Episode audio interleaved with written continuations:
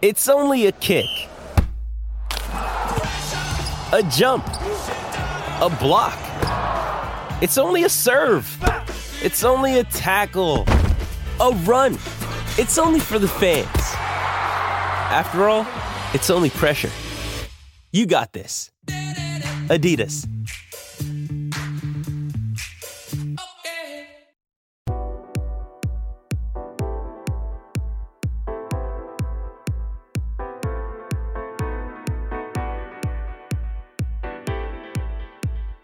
Hello, uh, welcome to the next episode of the Challenger podcast. Before we uh, get to the usual previewing and recapping, uh, me and Jakub actually have to talk about a certain guy who had a huge run in an ATP event and therefore breaks the top 100. Yeah, absolutely. Let's talk about him. Christopher Eubanks is now a top 100 player after his incredible run to the Miami quarterfinals as a qualifier. Uh, in qualifying, he beat Shelbayh, then Lukasz Klein in the third set tiebreak. He got, he got through that one.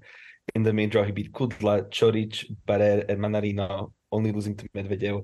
The Barrer win I was particularly impressed with because uh, it was a it was a restart after a rain delay, and I think he found himself like he, he was two five down when they started in, in the second set tiebreaker. He was two six down. He came back to win that one nine seven, which was unbelievable. Then he gets to the, the Mannarino match as well up to number 85, I think. Anyway, absolutely incredible from Eubanks. What, what did you think of this run? Yeah, um, he was actually like we were both tipping him quite heavily to break the top 100 this year because well yeah. he put himself in a fantastic position by having that super strong patch at the end of last year but then there was actually a moment where it started looking dangerous, you know, especially when he lost to Andreozzi Monterrey uh, Lopez in Acapulco uh, I can't even say semi-retired Feliciano Lopez. By this point, he's like 95% retired. Indian Wells qualifying, he loses to Indian uh, to, to Marterer. And in Miami, he yeah, he's not even in the main draw. He barely beats Lukasz Klein in the open in the qualifying, which of course is doesn't mean that he wasn't like out of form or something. Uh, Eubanks against Klein is always gonna be close with their serves.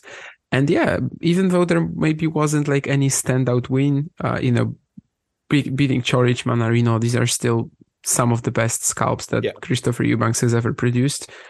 In fact, probably the best, right? I mean, I'm pretty sure the one against against Coric was his first top, top 20 win. Um, anyway, um, he, he, even played Medvedev pretty close, I think, um, compared to like Medvedev against Alice. Uh, I think Eubanks actually did, did much better. I, I'm comparing these two because they're sort of like similar players when it comes to facing Medvedev. Like the big question is whether he can neutralize their serves. He could, uh, but he did it more effectively against others.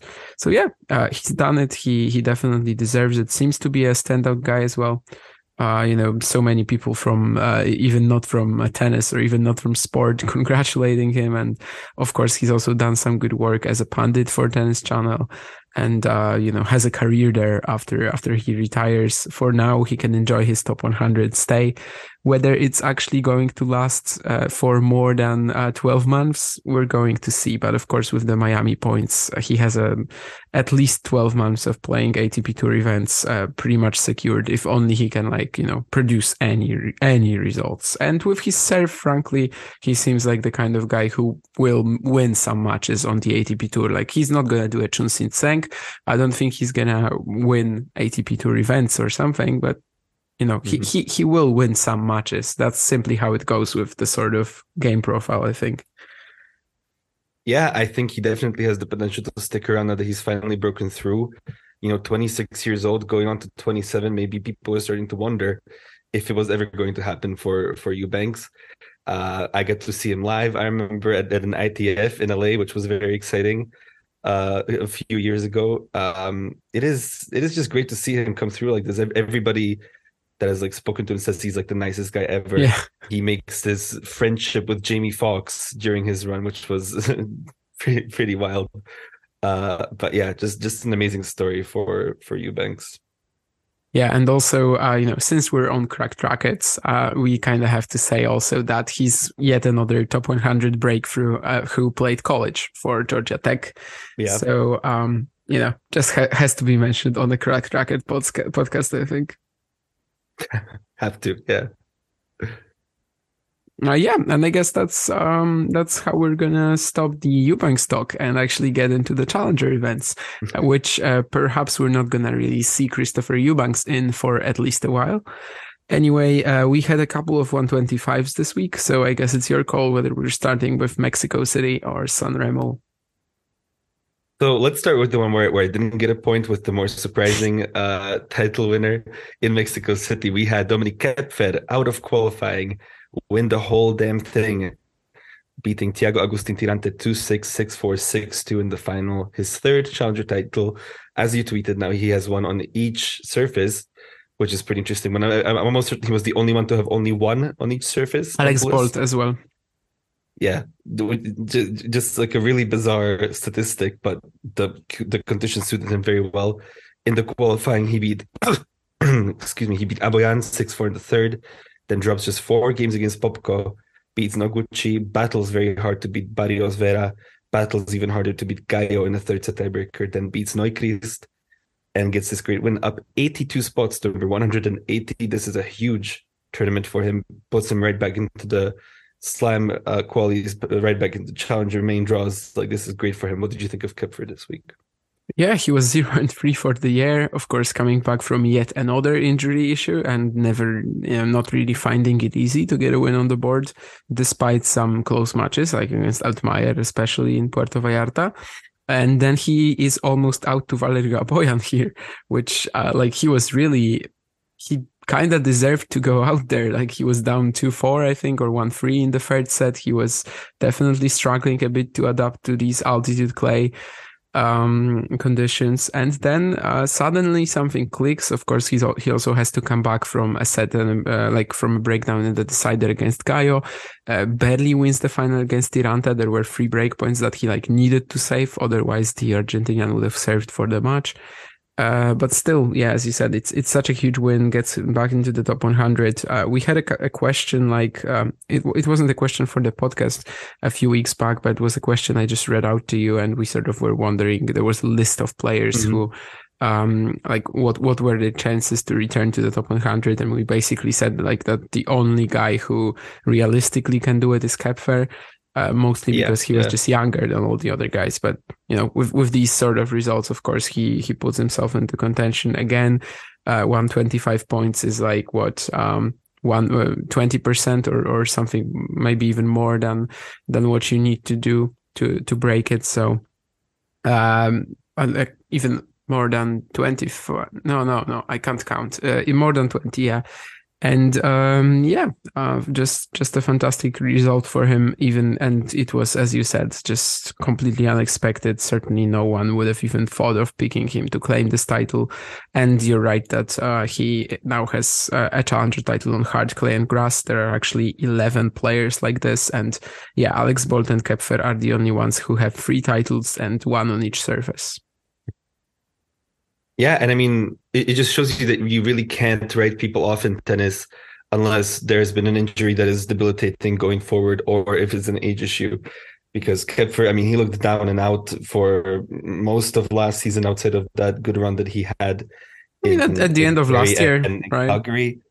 Uh, yeah, I mean, like, like the first half was rough. Here again, it was looking rough uh, in the first half. But you know, we've, we've seen him have extreme highs that I don't think he will repeat again. I don't think he's getting anywhere near the top 50 again. Yeah. And we've seen him have these extreme lows. I think that we will mostly see him be somewhere in the middle of these for the next couple of years. Yeah, like at least um, I don't know a solid challenger player with maybe some ATP tour yeah. uh, showings like that. That's very believable. Um, I also definitely a, a couple more titles for him coming. Oh yeah, in, in, the coming years. I'm also not really sure. not really expecting him to be back in the top 50 uh, either. Yeah. Um, as for finalist Tirante, this was also huge for him. His fifth challenger final, uh, one and four in those finals. This was the first time he was the higher ranked player, though. The other ones he was up against the likes of Etcheverry in there and like really quite tough opposition.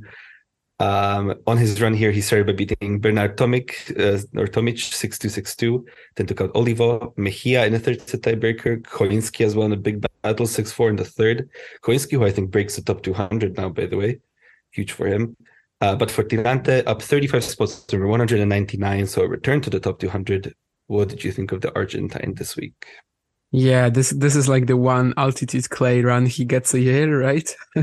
uh, of course, this would have been if if he took the title. Uh, this would have been also pretty funny that he would have had two two challenger titles and both on over two two thousand meter altitude. Uh, but you know, it makes sense. It's just way easier for him to hide the backhand. The serve is so huge, and yeah, just a big, big missed chance for him in the open in the in the final. Frankly, uh, Koepfer for a set and a half was playing more or less as well as he was last year in that final against Mmoh in Cary.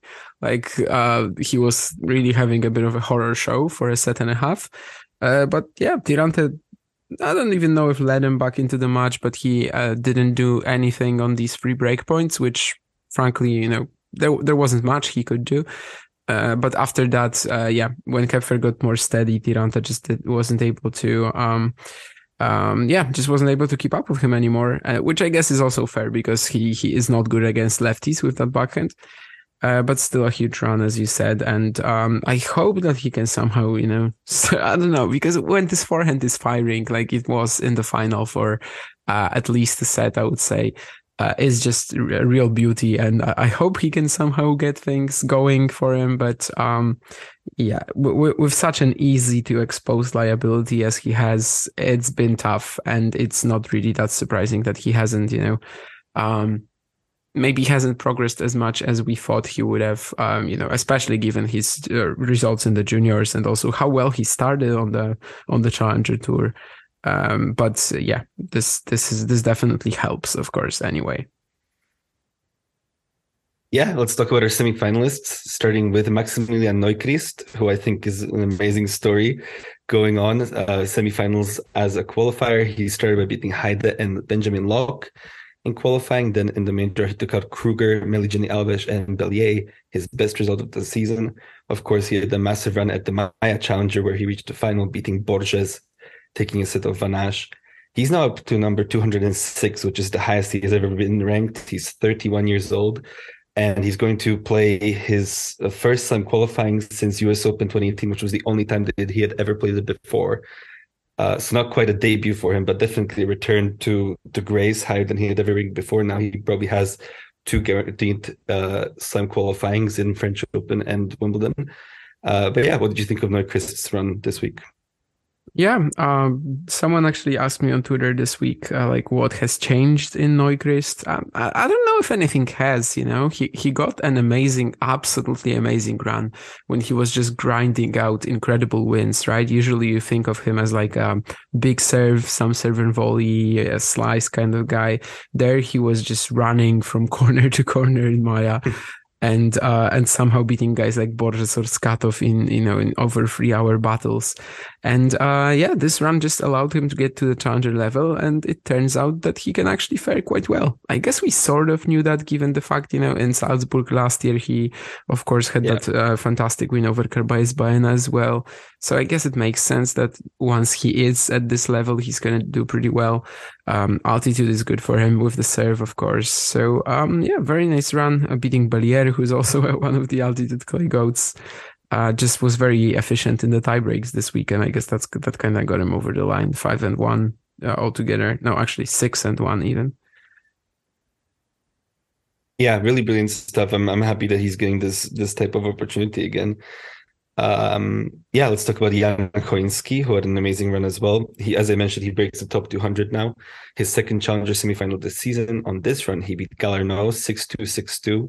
Uh, beat Daniel Elahi Galan 6-2 in the third, took out Kouakos 6-1, 6-2, and then lost in a very, very tight match to Tirante. Uh, yeah, what did you think of Choinski this week? Yeah, uh, his run kind of like when you just look at the list of his opponents, it really reads out as a very strong path, right? I mean, on altitude clay, you never really know, I guess, who's gonna fare well, who's, mm-hmm. who's not. But I think Galan was was certainly one of the potential contenders for the title, so it's a very solid win for uh, Choinski. Uh, yeah, he, he he serves well, and sometimes on altitude clay, that's that's kind of enough uh, I was maybe a bit surprised with how um, he was just able to control his game as well. Because you know, with the ball flying like it is in Mexico City, um, for a lot of players, you know, it, it, it's just not easy. I'm not sure if he's ever had like any um, big results on altitude or or if, if he's ever played it much, but uh, certainly this uh, this call so far has worked for him. You know, to to travel to to Mexico. We'll see if if inside Luis Potosi he can also do it. I, I actually see he's playing Mena and even priced as favorite, so that that kind of tells you yeah. Uh, something. You know, when when when Men, Mena at, the... at two. Yeah, that's 220 and Choinski 160. Yeah. That is Altitude really, clay really goat uh, is not respected right now. Yeah. or it's actually right. who just gained so much, right? Yeah, maybe he's taking over the title. Who knows? I, I guess we'll find out pretty soon in, in San Luis. Yeah. see a little preview for, the, for you there. Uh, but yeah, over in the doubles, we had Arias and Ceballos win their first challenger title of the season, their third one together. They were actually four and eight coming into this tournament, which was interesting, and they beat some quality teams like Gurancz and McLaughlin, who've been one of the best teams of the of the season. Uh, in the final here, they beat Evan King and Reese Stalder, their second final together after winning the Maspalomas Challenger at the end of the year. Uh, let's go to Sanremo, the 125, where I did get a point with Luca Van Assche beating Juan Pablo Varillas 6 1 6 3. Van Assche, real breakout prospect here. Third challenger title, uh, sixth final at just 18 years old, still, all in the past six months, pretty much uh, on this run here, he started with actually dropping a set to Ryan Peniston, which was interesting. Uh, but he came back to win that one 6 2 in the third. Then from there beats Fonio 6 3 6 3, Muller 6 2 6 1, Kopřiva 7 6 6 2. And now up 17 spots, number 91, breaking the top 100 as the youngest new member. Uh, yeah, what do you think of Anash overall this week? Go ahead. Yeah, uh, not happy that you got the point. Um, as you said against Peniston, the opening set, I think he was just, you know, just needed more time to get used to.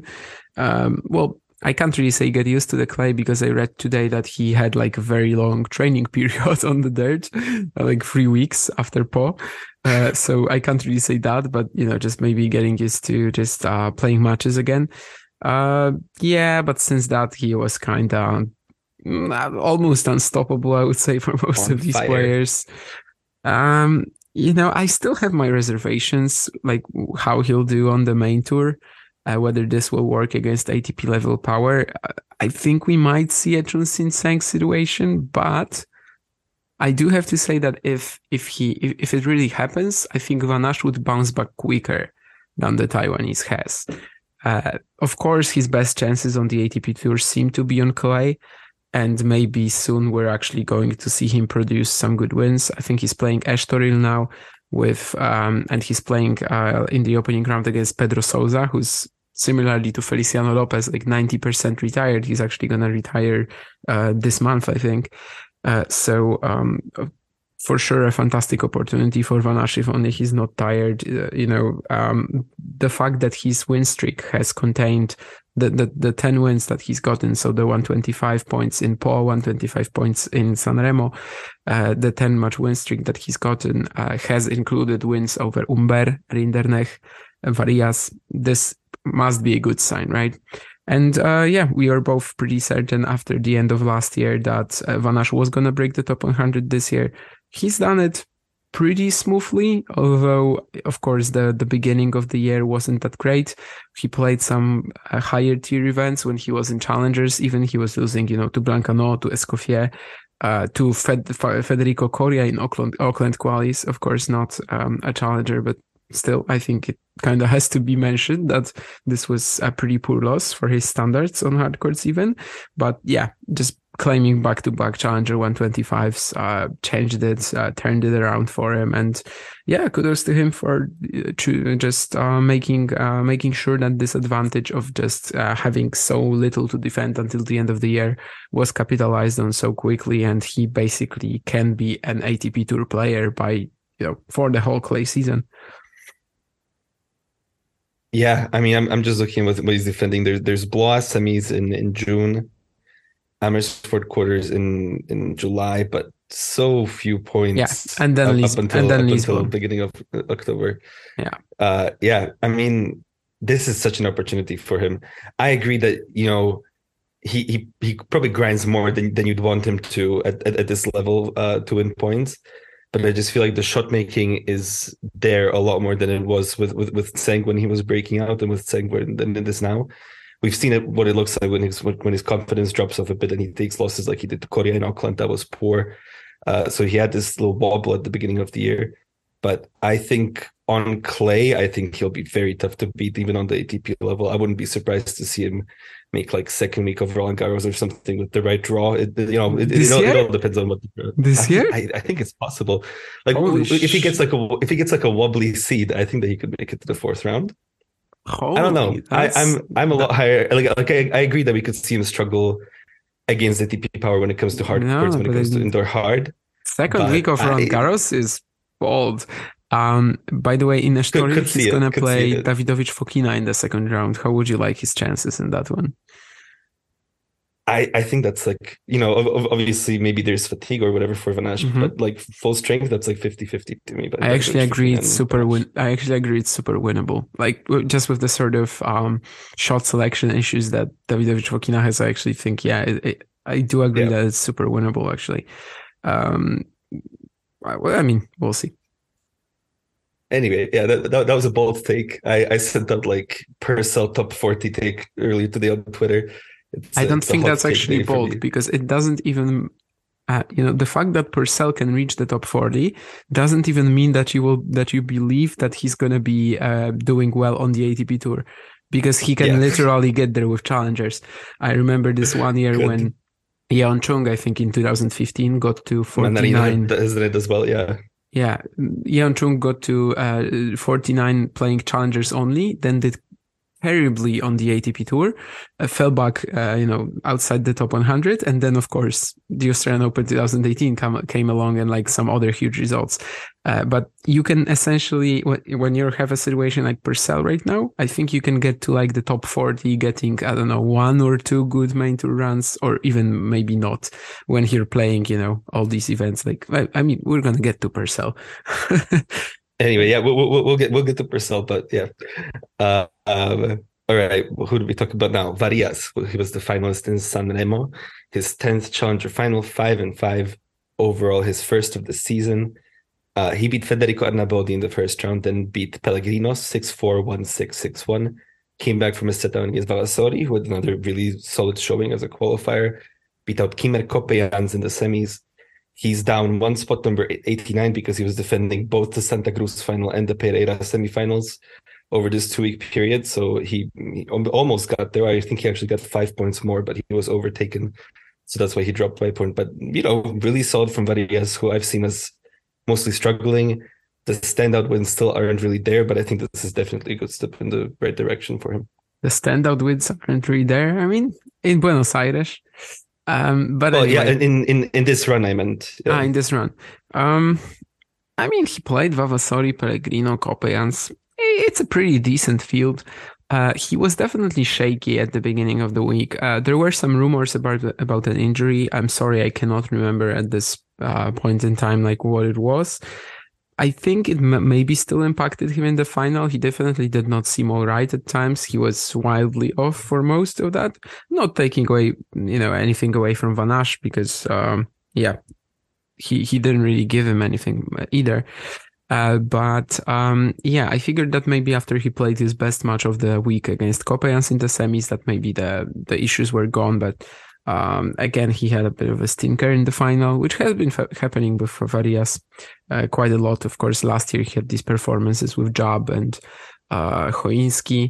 Uh, so, so maybe that's a bit of a um, theme as well. But yeah, sure. We we didn't believe in him uh, as the top seed. We didn't pick him, uh, and we are almost wrong there. But uh, certainly, you would expect that final to be a lot closer. And this was, um, you know, at least not a good day at the office for him. Maybe, maybe something physical as well.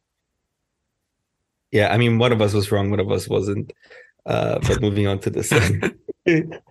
I mean, Sorry. in the, fact, the, in the fact that we didn't believe in him, but yes. okay, okay, you're right. Yeah, I mean, yeah, I mean, he, I, I didn't believe in him. I, I, I was, I was wrong. I mean, he, he, he played, he played decently enough this week. I was just so because like him losing to Guido Pella, who I I think you mentioned that that you cannot possibly like even fathom the, like, the option of picking him after losing to Guido Pella. Like so so so Guido Pella, like his condition, I don't know if it's been reversed somehow, but like his condition was like his joints were starting to stiffen. So I assumed that we were going to sort of get like a farewell tour. I mean, he he's like three and five, so like he's winning yeah. some matches. But like I assumed that he was essentially done uh playing, you know, competitive tennis. So that's why maybe I was uh, so impacted by that uh Varillas loss to him. But uh anyway, Moving over to the semifinalists, we have Kimmer Coppejans, who started in qualifying, beating Jacopo Berrettini and Viktor Durasovic, both in straight sets. Then gave a warm welcome back to the Challenger Tour to Aslan Karatsev, taking him out in three sets. Beat Ofner 6 4 7 5, beat Piros 7 6 in the third set. Brilliant, really strong run to his first Challenger semifinal since August last year in Toulouse. What did you think of Kimmer Coppejans this week?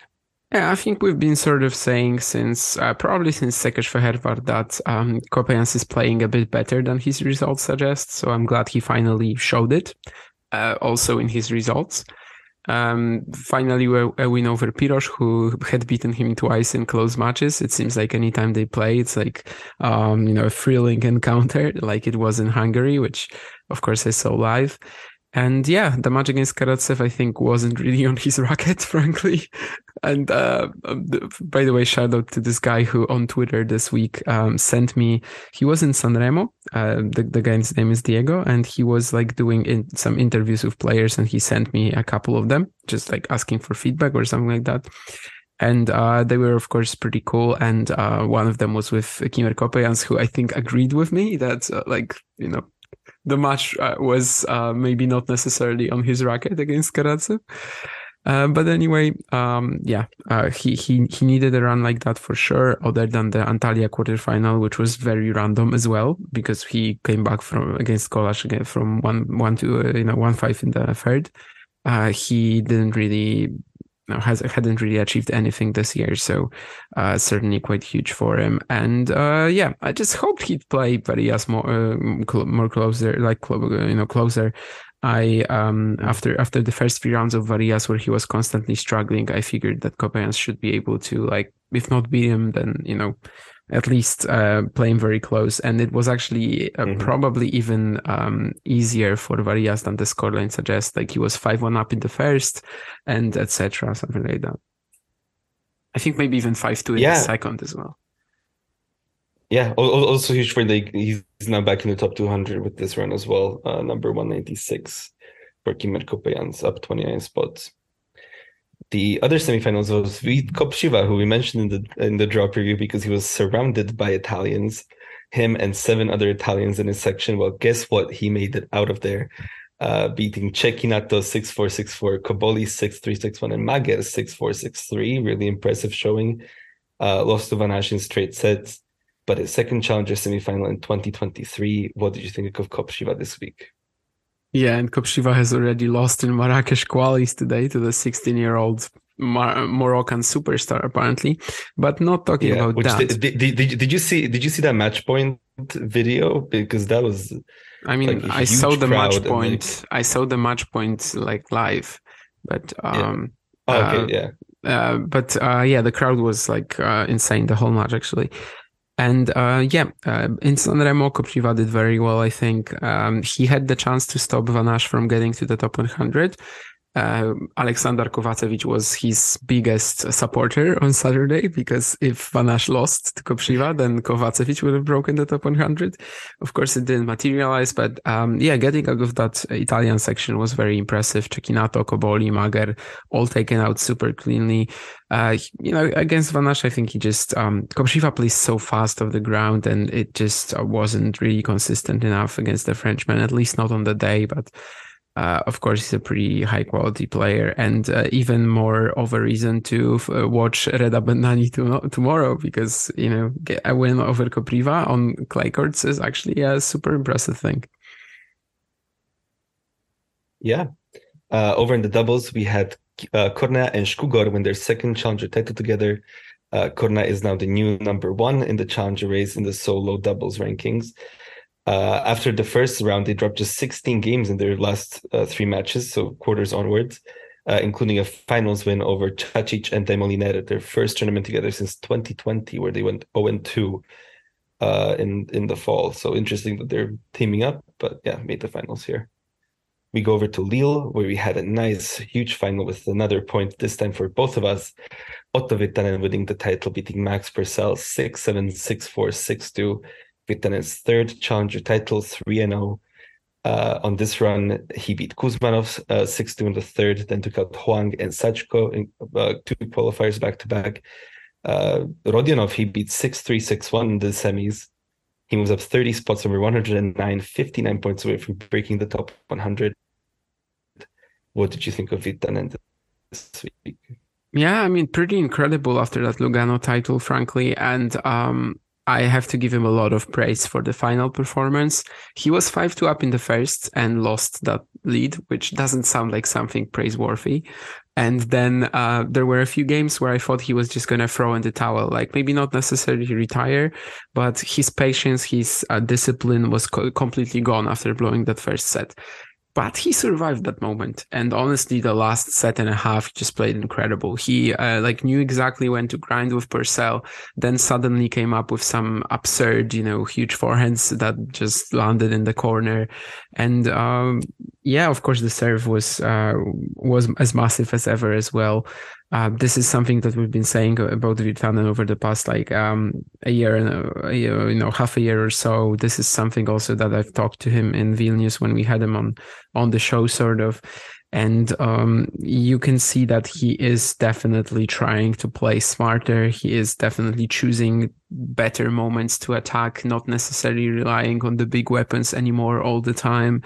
So um, yeah, it, it's made him a completely different player, and uh, he will be in the top 100 very soon, probably. And something that is very um, like he is not defending anything until late May, but of course it's not um, like it, it's not a given that he's gonna um, have uh, many like get many points on clay, although he has had good clay runs in the past. Uh, but something that I really want to mention last year in May, he lost a 15k final to Ivan Nedelko then uh, what 30 hmm. yeah 36 year old already ivan nedelko yeah. the, the prince of uganda the legendary uh, match fixer also as well and the legendary you know the um the, the guy who uh, famously won the the free itf events in kampala in one year uh, an absolute legend of the tour if you uh, if you've ever seen him and um like legend, you know, because he's just kind of funny, like not not actual legend. And the, the fact that Virtanen still lost a 15k final to him in May last year, 2022. Uh, I think it was also in Finland uh, yeah, it, just it just kind of um, says it all. I think about the progress that Otto Virtanen has made over the past twelve months, even less because well, late May, so even ten months, and he is going to be a top one hundred player this year, probably Like almost surely.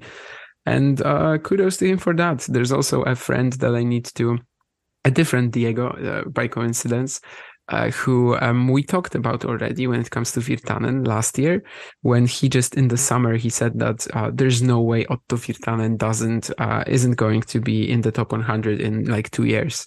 Looks like uh, maybe he is going to be even Almost. there, yeah, ahead of the curve.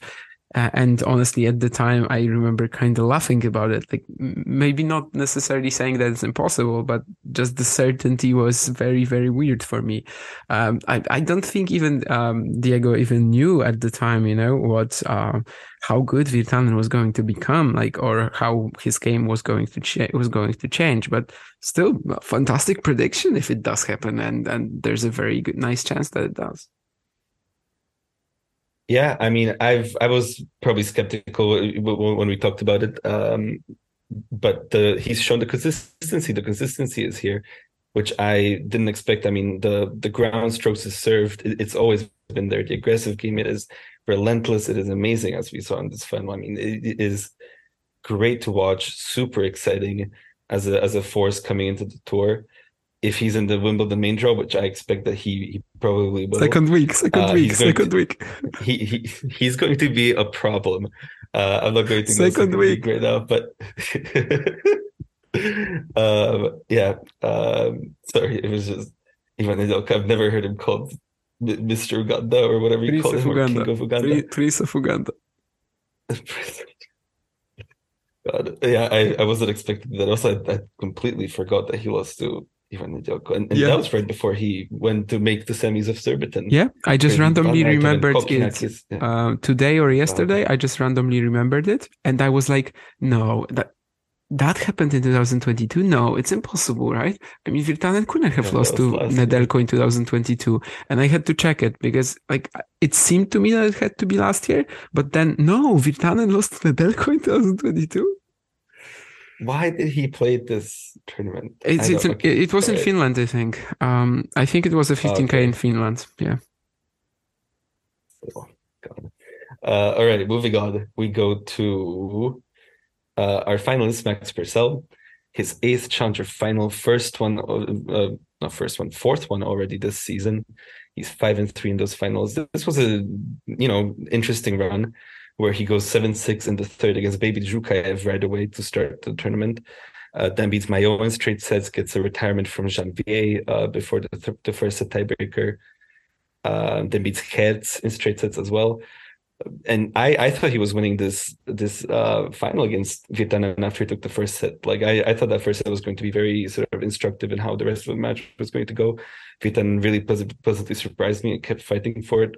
Um, and yeah, took out Purcell up 13 spots, number 86. What did you think of Purcell's week? Yeah, I mean, after the first set, he was definitely the favorite, and he was just uh, from two five down. He uh, ground down Virtanen as you would sort of expect with uh, with Purcell, I suppose. Uh, but um, yeah, I have some uh, a lot of thoughts uh, about Max Purcell after this week. I still seriously don't think he's gonna do well at the ATP level. Like, I think that the slice is a mm. gimmick it's a bit of a gimmick, and um, gimmicks at the ATP level don't tend to um, like fly that well. I also think he's not getting as much out of his serve as like we thought he was.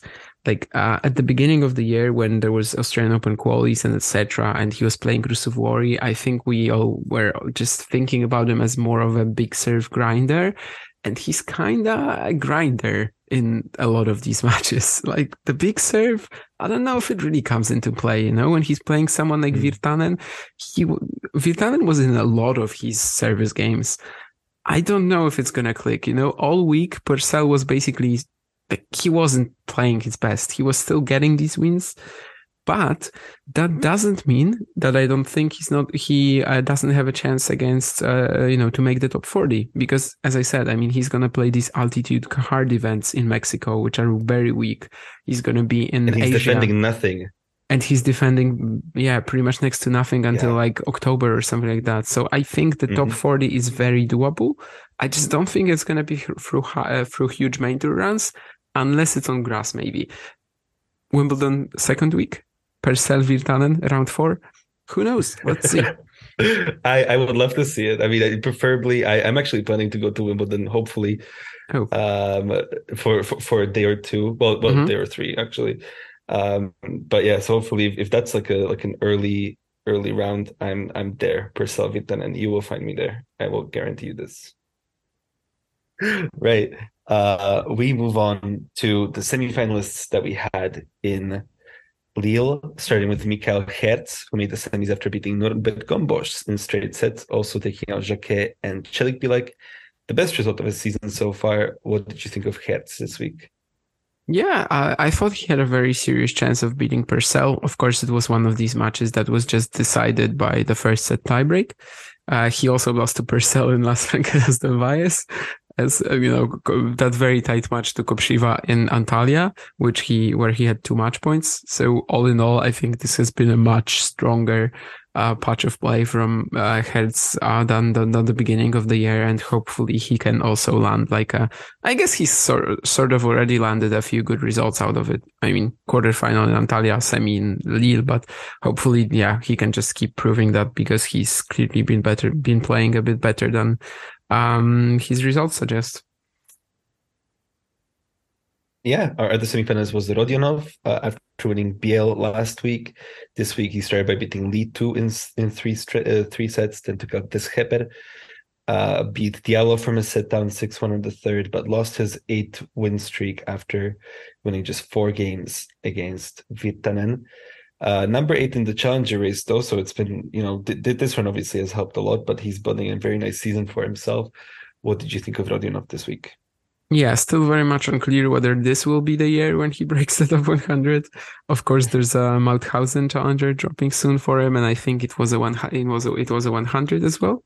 So uh, quite a lot of points going out there. But um, yeah, if he like won Lille, then he would have had a great chance until Mauthausen. Of course, he didn't. Uh, he was probably quite a lot tired, you know, quite tired in that fine in that semi against Virtanen already. But uh, as you said, uh, especially the last couple of weeks, they're shaping up much better for him. And uh, yeah, there's, there's really no uh, nothing stopping him from uh, doing it this year, from finally breaking that top 100. And even if he doesn't, he's probably gonna have another 150 finish, like uh, like he's had in the past three seasons.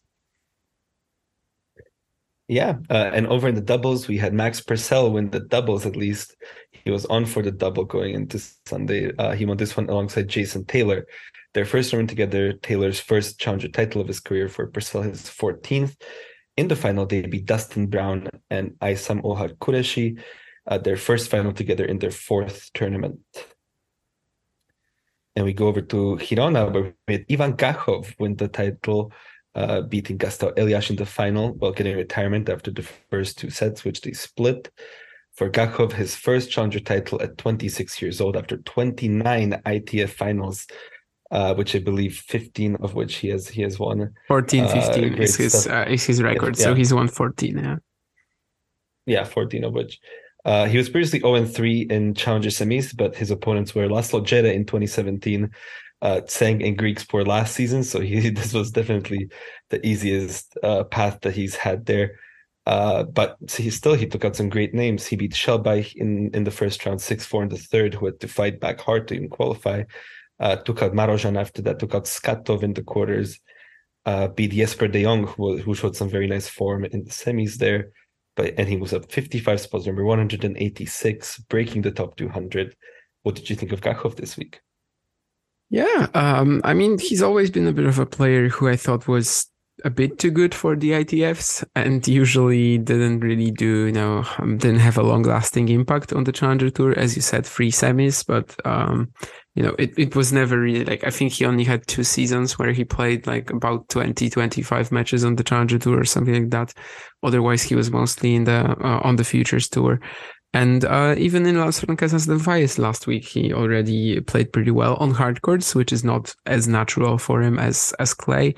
I guess mostly of that sort of extreme grip and um, yeah, just uh, the the big lefty topspin forehand, which was um, insane this week. Uh, he was the underdog in every single match he played. And as he said, just beating Skatov Marozsan, de Jong especially, who was playing so well this week, maybe. Um yeah it's just so huge. And of course a little weird to win a title like that. He was actually so shocked when he came back from the toilet break and discovered that Elias has retired. But um yeah it shouldn't take away from how well he played. And this is his big breakthrough you know breaking the top, top the, the top 200 now going to be a challenger mainstay for a long time um i don't know if more than a year we'll see but um, probably at least for like the next 12 months. So, uh, yeah, great stuff for him and um, very deserved after, as you said, 1400 titles, 29 finals. I mean, ITF uh, titles, 29 finals. He's just been a top tier ITF player for years and uh, finally we'll, we'll get a chance to just, yeah, uh, play the Challenger Tour more regularly. Yeah, as for Gastão Elias, he's been playing the Challenger regularly over the past decade and, and a bit more for sure. 22nd Challenger final for the 32 year old, 10 and 12 in those finals. His first one outside of Oeiras since November 2017 uh, in Montevideo. His first one was all the way back in September 2011 in Belo Horizonte. Um, obviously, we've seen him become this Oeiras merchant over the past couple of years, where he's just getting absolutely incredible results there and just doing very little anywhere else. Uh, his chickens have started to come home to roost now, uh, where he has failed to defend this this uh, title. He's come very close, but still he drops down in the rankings uh, by 14 spots, number 236. Uh, on the run itself, though, it was it was really um, impressive. I think beating Droguet in the straight sets, then Brancaccio seven six in the third set, 10-8 in that tiebreaker, then takes out Munar and Martinez back to back. Martinez 6 4 in the third. Just a shame that he couldn't uh, be fully fit in that final. But yeah, what did you think of Elias this week? Yeah, the possibility of dropping these 160 points definitely did something to Gustavo Elias's motivation. Uh, like even before yeah. uh, this week, he reached three consecutive quarterfinals on hard courts.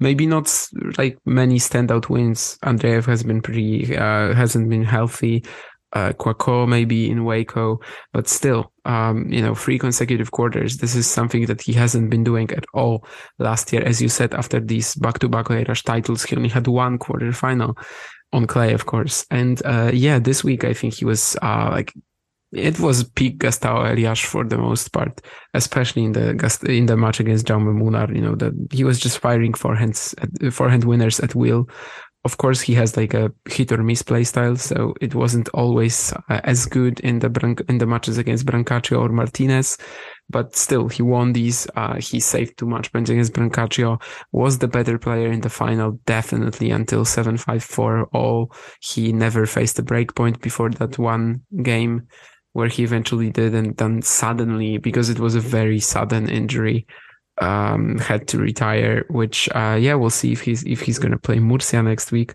And as you said, uh, he actually uh, like even if he won the title, he would have dropped five points.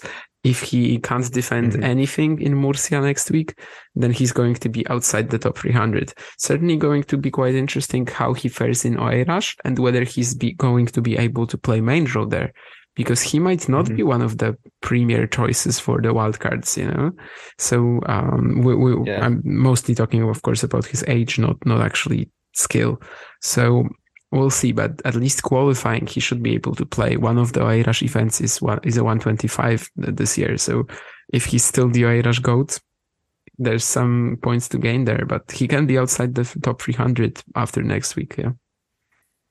Yeah, and I mean, to me, he's approaching that sort of Travaglia zone, uh, where I think it, it, it's a player that has shown recently enough that he is still a very high level or or, or, or decent enough level that he possesses.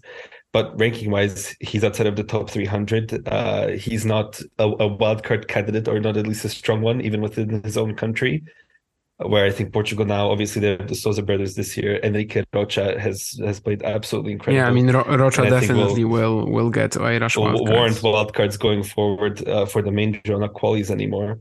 Uh, and Actually, so that puts Elias. Elias is in the main draw of the 125 in Oeiras.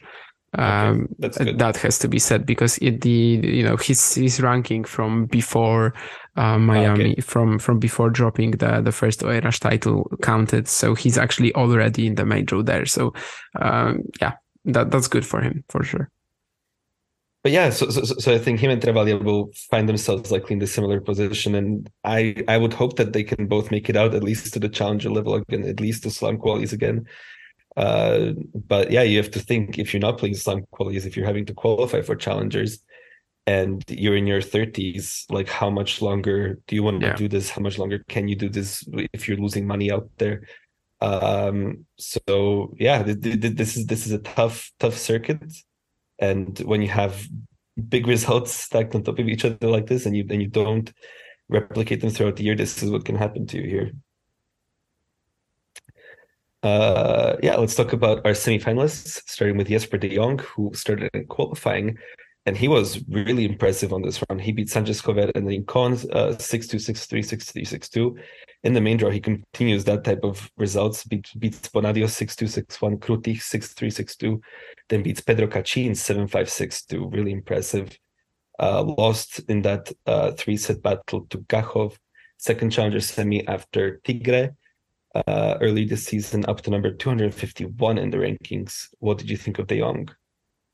Uh, yeah, I, I, honestly thought he was probably going to like maybe even win the title or at least battle Gustavo Elias in, in a very competitive uh, great final. Uh, he's, um, you know, after making the final in Tigre at the beginning of the year, he's um, mixed it up a bit with the ITF Tour, getting some pretty decent results, of course, uh, with one title at the at the 25k level, I think in Portugal.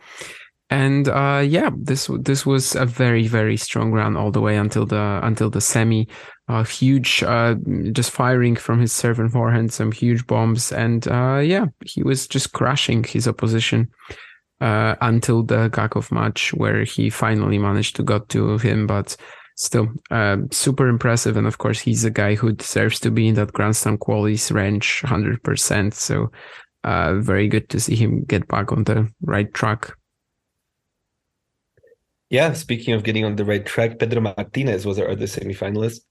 Uh, he beat Campagna Lee, Llamas Ruiz, and Navone uh, to make the semis. His first semifinal on any level since the Santiago 250 last season. His first challenger semifinal since September 2021 in Seville. What did you think of Martinez this week? Um, yeah, he was definitely quite far off his best. Um, I wonder if he maybe even played his best match against Elias in the semis, but maybe that's a bit of a stretch. Uh, but he was still playing much better than guys like Campagna Leo or Llamas Ruiz. He was just struggling to finish off these matches. Uh, but of course, at this stage, making the semis, getting so much playtime is definitely a, uh, um, a good thing for him. Um, he, uh, well, he, he has fallen a lot, like from a top 40 player outside the top 100. And that, mm. as you said, I mean, it's basically all been in like a year. Um, has this week showed us that he can get back up there? Not really, uh, but it's a start. Yeah, it, it's definitely for him to start to, you know, uh, it's good for him to regain the confidence and stuff. Yeah. He had like a random quarterfinals run in, in Pune to start the year, but uh, his level since then and, and overall this year has been really quite poor. Uh, over in the doubles, we had Yuki Bhambri and Saketh Myneni win the title. Uh, their second challenger title this season after they won Nonthaburi, their seventh one together overall after winning five last year. In the final here, they beat Inigo Cervantes and Oriol Capataya, their sixth challenger final together first one this season. They're actually defending the Murcia title next week, so this was pretty pretty big for for both of them, keeping their ranking up. Uh, yeah, let's go to match of the week and upset of the week. Where would you like to start? I have my match of the week chosen, so that's where I want to start. Um, of course, as, usual, I also put out the poll, and I think it's aligning with what I want to want to talk about. It is, in fact. And uh, yeah, uh, before uh, before Sunday, I thought I was gonna choose Coppejans against Piros I really enjoyed that one as just like as in uh, Székesfehérvár. Uh, although of course this time not uh, on site, frankly, uh, um, sadly. And uh, I'm actually going to go with Virtanen over Purcell in the final in Lille um, yeah, I mean, it was just so awesome to see how smart Virtanen played in the in sets two and three. Uh, nice clash of styles as well, which I think we're gonna see a lot with Purcell, where he, yeah, he's just so weird that where where, where he when he's gonna play someone with a very like specific game type as well, then it's gonna be, uh, yeah, just exciting to see how this matches up. And um, after this final, I was legitimately proud of Otto Virtanen. So um, yeah, that was some uh, nice emotions uh, for me uh, when when he won it. Not necessarily that uh, I would have had anything against Purcell taking the title. Uh, I was just like really impressed with what uh, Virtanen did. Yeah, I'm gonna have to join you on that one. I feel like highest quality, highest sort of uh, impact maybe in, in, in terms of two players who I think are going to be top 100 players very soon or, or higher in the near future. I think it's always exciting when we get that at this level. Uh, and we saw Virtanen, uh, uh, you know, overcome that lost tiebreak, and in a situation where we both thought maybe he crumbles, or in the past he might have actually crumbled, he perseveres, he fights back, and he maintains a higher level than, than does. So great to see from him. Uh, yeah, as for upset of the week, do you have one picked out? Um, I didn't, but I guess I already have. According to the bookies, it was Elias over Munar. Mm, no. Yeah, I, I guess it kind of makes sense. I think the reason why I don't see it as that big of an upset is because I just have in mind what Gastão Elias played this week. But you know, by the time he reached the quarters and played Munar, I didn't see that. I haven't seen that yet. I hadn't seen that yet. So I I, I was kind of shocked. I think I might want to go with Gaio over Wessler anyway, though. I did not see this match, but just just yeah, the the scoreline in the second set uh is just absurd, and I have no clue how that happened. Uh yeah, I, I will actually go for for that one for for Gaio over Wessler. Um, I mean, I'm pretty sure I picked Wessler, so, yeah, so I was did. upset by it as it happened. Um, and I picked yeah, Munar I, also, so you know we were both upset by the two biggest upsets this week. um, but yeah, Gaio. I mean, I, I, guess I just don't think of him as like a altitude guy at all, and and for him to go beat out Westland in in this big spot for Westland when he's trying to, uh, you know, defending a lot of points and all of that, uh, it was quite disappointing for me. Uh, yeah, let's go to the previews. Our winners picks. We have three uh, events, all 75s, Barletta, Murcia, and San Luis Potosi. Um, yeah, in the in the leaderboards, I have uh, increased my lead by one, and I lead 11 to nine. But we both added a point with Virtanen, which I'm always uh, glad to see when that happens. Uh, make ourselves look better, get our you know percentages up, and yeah. So, all right, let's go to Barletta, where the top seed is Alexander Shevchenko facing Juan Bautista Torres. He will then face Federico Arnaboldi or Shintaro Mochizuki. In his section, there's also Zdeněk Kolář playing a qualifier and Zsombor Piros, who will probably be the, the main uh, problem in there, uh, also playing a qualifier. Second section, we have Agamenone playing James McCabe and then Zekic or, or Gigante. Then we have Locoli playing Gianluca Mager and then Droguet or a qualifier. Third section, Benoit Paire is the fourth seed here, playing Rodriguez Taverna. Uh, could then face Dane Sweeney or a qualifier. Francesco Maestrelli plays Andrea Pellegrino and then Nino Serdarusic or a qualifier. Final section, Filip Misolic is the second seed, playing Mariano Navone and then Casanova or Yonel. Uh, Flavio Cobolli with a wild card is the eighth seed, playing a qualifier, and then Steven Diez or Filip Cristian Jianu in the qualifying, we have guys like your favorite uh, Jeremian or Jeremian. He beat Vachereau. Uh, so he's going to uh, battle for a spot. Also, the aforementioned Travaglia will will fight for one, as well Kasnikowski. Caruso plays Jacopo Berrettini. Uh, Eshargi is also in here playing Napolitano. Over in the doubles, we have Drzewiecki and Walków, the top seeds, playing Jacopo Berrettini and Flavio Cobolli, uh, who are here as wildcards.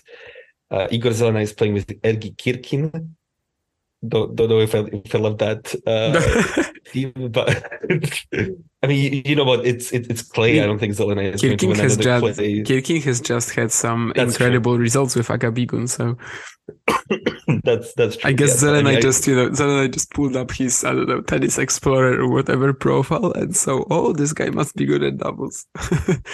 Dominic Rebati somehow instigated this, I bet, because I don't know how else the two would know each other.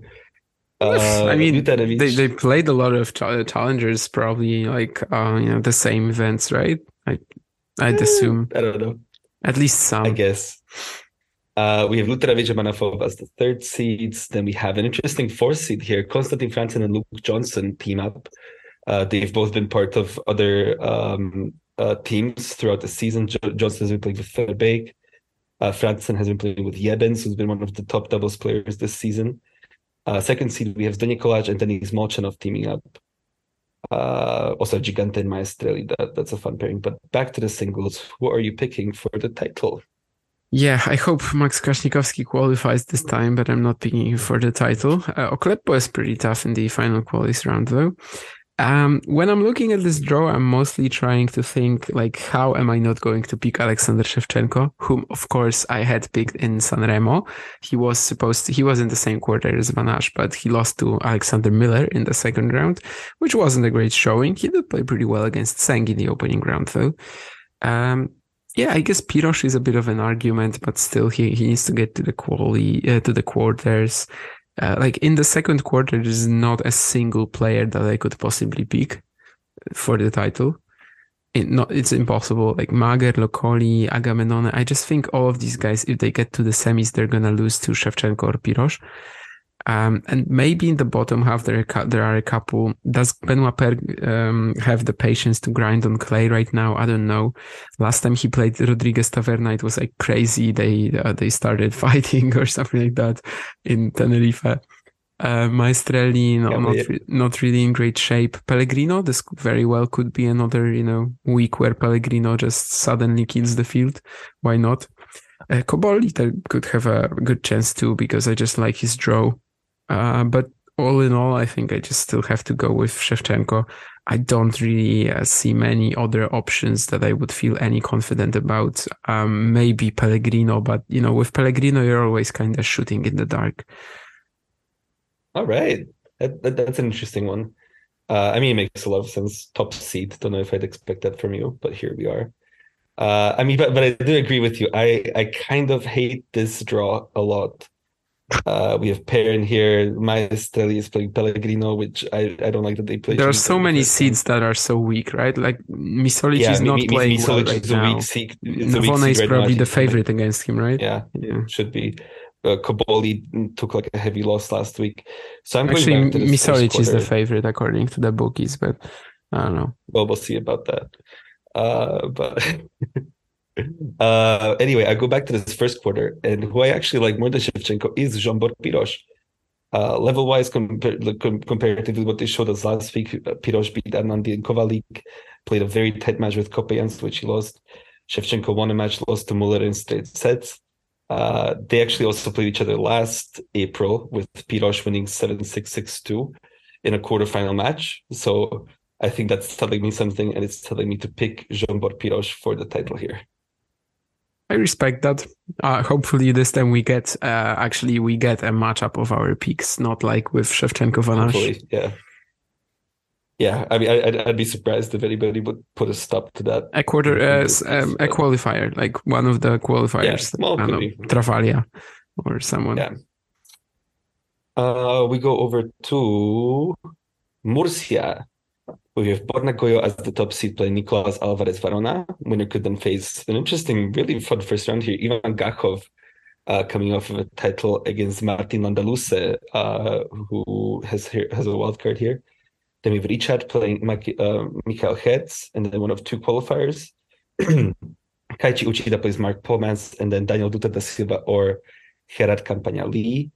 We have Justino as the eighth seed playing qualifier, and then João Domingues or Abdullah Shelbayh. Uh, then we have Brancaccio playing a qualifier, and then Roca Batalla or another qualifier. Collarini plays a qualifier, and Kyle Edmund has a wild card here, which is pretty fun. He's playing Marco Trungelliti, so that's not going to be an easy opener, I don't think, for him at all. Uh, Matteo Arnaldi plays the 95% retired Feliciano Lopez uh, in here with a wild card. That's always fun to see. Uh, over under Lopez games in this match, five and a half. What do you go over or under? over. Uh, he has like done surprisingly well. Uh, I know it's clay, but I think he's actually gonna win like I don't know seven, eight, something like that. All right, all right. Um, really nice. Uh, winner of that match plays Kimmer Coppejans or Omar Jasika. Henri Laaksonen plays a qualifier, and then Gabriel Debru or Mikhail Kukushkin. Uh, going over to the qualifying, we have Jesper de Jong as the big fish coming off of the semi. Uh, we also have Moro Cañas in there. Butfilash beat Karlovsky in the third set tiebreaker. Uh, we also have Llamas Ruiz or Durasovic.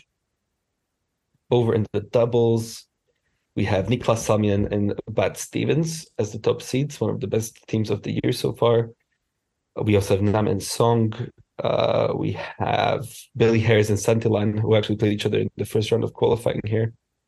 Uh, Cervantes and Roca Batalla uh, are going to try and defend their title. Also have Bortolotti and Martos Gornes playing Collarini and Coppejans, which is an interesting team up. But going back to the singles, who do you like for the title in Murcia? Yeah, frankly, you could even like try going for some qualifiers, but you never know where they're going to land.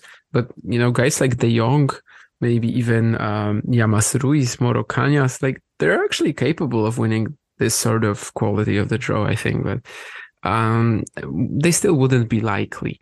Uh, so I'm I'm not going to. Plus, um, yeah, um, either of these guys I could really pick. Probably De Jong would be the prime contender given what he just did in um, Murcia, not Murcia but Girona. This is Murcia. Gojo, I don't really think that on clay he's gonna be um, that good, and Alvarez Varona is a nasty first round. Um, who else can I really pick here? I'm wondering. In the second half, there's like, uh, sorry, the second quarter, there's literally no one that I want to pick. Uh, Campaña Lee, I think, has a very uh, good chance against Dutra da Silva here. Definitely much better than, than he had against Martinez. Um, I want to watch that for sure. In the third quarter, there's Brancaccio, Collarini, I, would see a quarterfinal like that. But do I think these guys are winning the title? You know, they could for sure. Um, maybe actually I, I, I could. No, I, I think I'm just gonna go with Arnaldi because other than mm-hmm. Coppejans, this quarter is just uh, really good for him. Uh, there's basically no one he should be really afraid of. You know, Lopez at this stage of his career I don't know if you can beat him. He can probably win a few games, maybe with the crowd. If I don't know if Murcia is gonna have big crowds. Kukushkin on clay, Laaksonen, Bruyne. No, I, I am not really buying it. And this would be a very very good chance for Arnaldi if only he can get through Coppejans. So um, I think that's what I'm gonna go with. And uh, I'm just looking at whether it would give him a top 100 debut, and it would be very very close if he won this title. Mm yeah, it, it, this is an interesting one. I sort of halfway through realized I hadn't checked if this is a hard court or a clay one, and I couldn't really tell based on the field. Like this is such an such a weird hard court feeling field for this clay event, uh, which I think makes it tough to to pick somebody. And Arnaldi is a good pick, but I'm going to try and not match you, and I will go with maybe slightly silly. I might, I might look a bit dumb for this, but I'll, I'll go with Raul Brancaccio uh, the third seed. Uh, obviously, we've seen him play at a very high level uh, this season already, and that was on on hard courts. Now he gets to go back to clay, which is his strongest surface. Uh, last week he pushed Gastão Elias all the way, and Elias was, you know, uh, made it all the way to the final there. So I think with this, somewhat easier draw in the first two rounds for sure. I think that Brancaccio could, could make could make it through. He also beat Arnaldi on his San Benedetto run uh, last year, where he won his title, his first one. So yeah, let's let's let's see what happens here with Raul Brancaccio.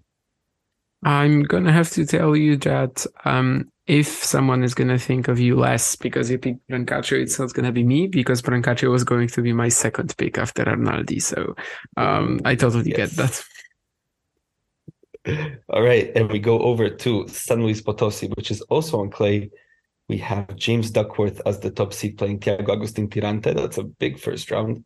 Winner will face Aziz Lucas or Francisco Comesaña. Another first big round that we teased earlier is Facundo Mena, at the fifth seed against Jan Choinski. Winner plays Reis da Silva or Adam Walton. We have Renzo Olivo playing a qualifier, and then Jason Jack or Maximilian Neuchrist. We have Nick Hart playing a qualifier, and then Koepfer or Burruchaga. We have Tomas Barrios Vera playing a qualifier, and then wildcard Luka Pouille uh, facing Elmar Ejupovic. Uh, Juan Pablo Ficovich was a qualifier, and then Nicolas Mejia or Murkel Dellien.